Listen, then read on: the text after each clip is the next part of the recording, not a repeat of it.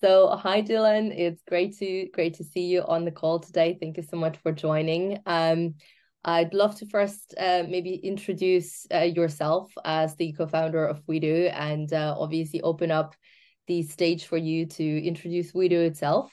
Um, some of the users and some of the listeners might not know it yet. Yeah, of course. Thank you for having me. So WeDu is a media platform um, that I co-founded with my former teammate Lance Armstrong, and um, you know it really started out uh, as just one podcast uh, with Lance interviewing guests and people that he knew um, called the Forward, and it was you know you know really a show about um, perseverance and moving forward and and people sharing stories like that. And we eventually started evolving um, WeDu uh, and WeDu is a is it's a concept and a mentality uh, and we joke that it's the answer to the question of who wants to ride 100 miles today or who wants to run you know a marathon today. And it's really um, influenced out of our backgrounds um, from being professional cyclists um, and now that we're more you know really just recreational athletes. We still love you know getting out and riding our bikes or going on long hikes or or doing you know doing hard things. And um, so we started adding more shows to the platform um, with the idea being that the stories and the shows themselves were really you know the glue um, that brought this community of people that really had the same mentality together right and um, over the course of um, WeDu's lifetime, we've started to introduce um, advertising, um, which are really focused on products and partners um, of companies that we kind of identify with. So obviously, a lot of things related to the cycling industry, or a lot of things related to the in, to the endurance sports um, category. Um, and then we started saying, well, you know, what else can we do for our members? And we introduced a membership component. So if you become a WeDu member, you get access to certain premium content. We have like monthly happy hours and things like that. Um, and we even started doing some curated travel, um, you know, around cycling and around cycling events. So we're starting to kind of expand, you know, the platform um, and really the ways that we bring people together. And so now we're kind of getting ready to go into our next step of evolution and thinking about how do we grow WeDu. And so mm-hmm. that's really what WeDu is about and what and you know how, how it started and and what we're planning next. Brilliant. Well, thanks so much for for the introduction. And sounds like a very niche, very in demand product for people who really know and enjoy the the particular field. Um, so that's that's uh, that's fantastic. I know that the the subject that we wanted to discuss today is sort of related to WeDu and to your growth and, and scale there. So the I think the the way that we phrase that and the question of the day is how do we platformize the product to enable the horizontal growth? And I'd love to hear your thoughts on on that. Yeah. So you know, so we started, we've always had this ambition around WeDu being more than just, you know, cycling, which is obviously our expertise. Um, and we think that the concept of WeDu is something that would appeal to, you know, a diverse um, community that has multiple interests. And so we started to think about, okay, well, how do we take what we've done and grow it horizontally to essentially create this platform concept. Um, and so, you know, obvious, I think the most obvious things that we could think about are like, well, okay, what are other types of cycling, whether it's mountain biking or gravel bikes, which are really, you know, really popular these days. Um, and even into other things like, um, you know, obviously triathlons, and then you start to think about running and you start to think about swimming and, and other sports that are very related. Um, but then we took a step back and said, okay, well, if we want to grow WeDu as a platform with the overall ethos of what WeDu is about in mind, how do we do it? And so we started to think about, okay, well, now all of a sudden, we think that WeDu could be a platform, you know, well, let me take a step back. So currently, WeDu is really a place for brands to connect to fans, and the stories that we tell are essentially the glue that brings these two constituents together, right? And so that's what we have today. So our plan to create it as a platform is that now we all of a sudden think about um, essentially a third customer or you know leg of the stool so to speak which are other creators so if you think of the people that we currently have telling the stories and telling and and producing the shows as creators well then we start to think about well now WeDu as a platform could be a place that brings together creators brands and fans so those are essentially our three customers. So then um, you know the the idea is that WeDu is a could be a viable platform for creators who want to reach you know a very kind of specific fan. Mm-hmm. and it's also appealing to brands who are looking to create, you know have a connection to a very highly curated group of fans. And so now you start to see how if you add more creators to the platform it creates more space for brands and fans to come together and that's essentially the first piece of the architecture of you if, when you think about WeDu as a platform. So with that kind of general architecture, the next thing that we started to think about is like, okay, well, how do we take our existing capabilities and what do we need to do to support this new ecosystem or this new architecture of brands, fans, and creators? And so obviously there's some very basic things that you have to think about, like A, how do we increase our ability, our production capability, right? Because essentially what we're doing right now is we're producing a lot of content, right? Mm-hmm. And we're producing the content in a way that brings together brands and fans. And now we want to think about how do we produce content that we enable creators to also play a role in that in that um, in, in, in the way that these things come together. So we started to think about, okay, well, how do we increase our production capabilities? Now, what's really interesting about content, and I think this has been a question or a topic for decades, especially as the tech industry really started to grow, there was always this question of, are you a tech company or are you a content company?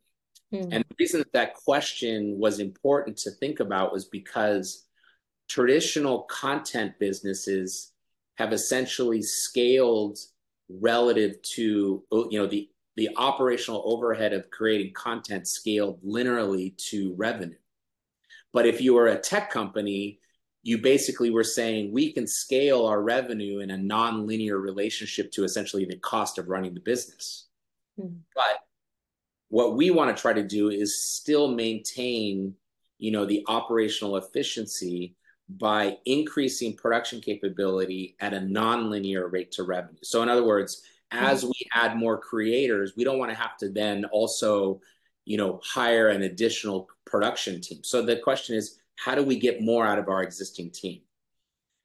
So, um, the uh, so the thing that's happening right now that's really going to enable what we're trying to do um, is the introduction of a lot of very efficient uh, production tools, especially powered by artificial intelligence. So, for example, with the existing team that we have leveraging these new technologies, we have the ability to produce shows in multiple languages without with very little overhead, right? So that's our ability to grow without adding a whole bunch of operational expenses on top. So that's that's one of the things that we're going to do. Um, and then the other thing that we had to think about was, well, how do you know, since we're going to be bringing on more brands, um, in addition to bringing on more creators, we're also going to have to provide more analytics. So we're starting to invest in our ability to deliver analytical tools to the advertisers so that they know exactly how, you know, their investment is performing on the platform. Um, and there's a lot of tools that you know are available off the shelf, so to speak, and some of those things we'll build ourselves. Um, but ultimately, we need to create an analytics dashboard for both, um, not just the creators, right, to understand how their content is performing, but then also for the brands, mm-hmm. so they understand how their investment is performing on the platform. Mm-hmm. So it's really, you know, how do we increase our production capabilities? How do we increase our analytic um, capabilities? And then ultimately, I think the third piece that we really think about a lot is how do we talk about what we do is to each different constituency, right? Or each different customer. So, for example, you know, we have a whole narrative around how we talk about WeDu to brands, mm-hmm. especially mm-hmm. with this new concept of, of WeDu being a platform. And then we have a narrative around how we talk to other creators and talk about why WeDu is a benefit for them and what they're trying to accomplish. And then we have another narrative that talks about, you know, obviously what is does WeDu for the fans? You know, why why is WeDu a place for fans to connect with um, with the content that they're interested in? So there's a significant, you know, what you know, kind of product marketing component to that as well, sales component. Mm-hmm. Um, and so we're thinking about how to build out those three main capabilities in order to create WeDu as a platform. And by the way, none of this is like, you know, um, we're not inventing, reinventing the wheel. We're we're just taking advantage of kind of um, both uh, these new modern production tools, and then also I think there's um, there's a lot of affinity from people that are looking for highly curated experiences. And sure, a lot of the content that we're talking about you could access on other platforms like mm-hmm. YouTube. Um, but we, you know, we bring this together in a very curated and um, high touch environment obviously very focused on something that we're super passionate about. And so, you know, that's part of the value proposition to all three customers. Brilliant. And um, I think one of the things that you mentioned as well um, previously was how to manage the flow of the dollar. Yes. Um, do you want to talk a little bit more about this? Yeah, and it's something that I think um, often gets overlooked, right? Because you know, now that we're creating this platform concept and we're bringing on um, creators as this new customer, we need to start to think about okay, how do we manage how the dollar flows, so to speak, right? Because we're going to have dollars coming in from fans who potentially sign up to be members, right? And so there's this like monthly membership flow of dollars. And then there's dollars coming in from our partners and our advertisers and so we have to build out the capability to ensure that the dollar gets routed the right way, whether it's to WeDu the parent company, or to the creators mm-hmm. right, who um, are contributing to the platform. Um, and so that's really a significant area where we're focusing on as well. And again, yeah. the key is doing it in a way that is efficient and scales in a way that, you know, does it doesn't become a burden. You want it to become something that actually powers the platform. Yeah definitely. I think uh, platformization of businesses is uh, still a tough cookie to to crumble. Yes. Um the the cost implications are the factor that not a lot of companies are involving that much on the decision stage. Um but also making sure that you still continue to deliver value as a product to that new audience that you're um, planning to uh, to serve and that your revenue is therefore also increasing with that new uh, user base on board. So that's something almost like a business case um, separate business case that you need to to build for platformization of the business as well. Brilliant. Any final thoughts from your side on on the subject or anything else that you would like to add yeah, I think the, the another thing that we think about a lot because we think it's going to be critical to our success is to um, keep our focus really narrow hmm. and um, focus on execution because ultimately that is going to yield a you know a much better outcome than if we try to do everything right and part of what we do is about is that you know, we don't want to be everything to everybody. We want to be one thing to a very specific group of people because mm-hmm. that's where we deliver the most value. And so maybe the trade off is that, you know, we don't pitch being, you know, a hundred billion dollar company. And that's totally okay. That's not what WeDu is about. And, mm-hmm. and I think if we tried to do that, we would lose the most valuable thing that our fans and the brands and the creators get out of WeDu, which is that we're very credible about what we're talking about and we're very authentic. And um, I think what what that requires is a very significant amount of discipline. um, and also saying no to a lot of things. There, you know, we're very fortunate in that we get a lot of um, you know a lot of people that are interested in working with us, and oftentimes we just have to say no because we know that it's going to be a distraction, no matter how shiny it is. And um, I think that that's um, you know something that's often talked about but very difficult to do. Um, so that yeah. narrow focus with ruthless execution is one of our key mantras. Definitely. I, I think at the early stage, um, at least in my experience, um, founders and co-founders struggle with that. Um, especially for the first time, you kind of want to you're stuck between the rapid prototyping and testing and then hitting the um you know the, the some kind of a pmf and then just sticking there just like in that niche being there.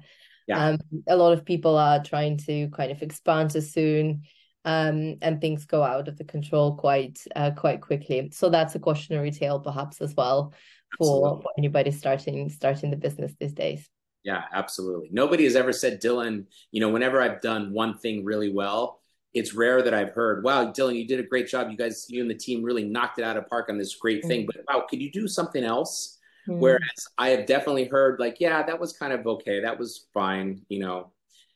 So I think like there's there's a lot of benefit. Um, and that's mm-hmm. just, you know, I think that's where we uh thrive the most is like being highly focused and mm. and really delivering as much yeah. value as possible. Yeah. Brilliant. Great. Well, thank you so much, Dylan, for joining me today. And uh, yeah, looking forward to speaking to you again. Yes, thanks so much. Awesome.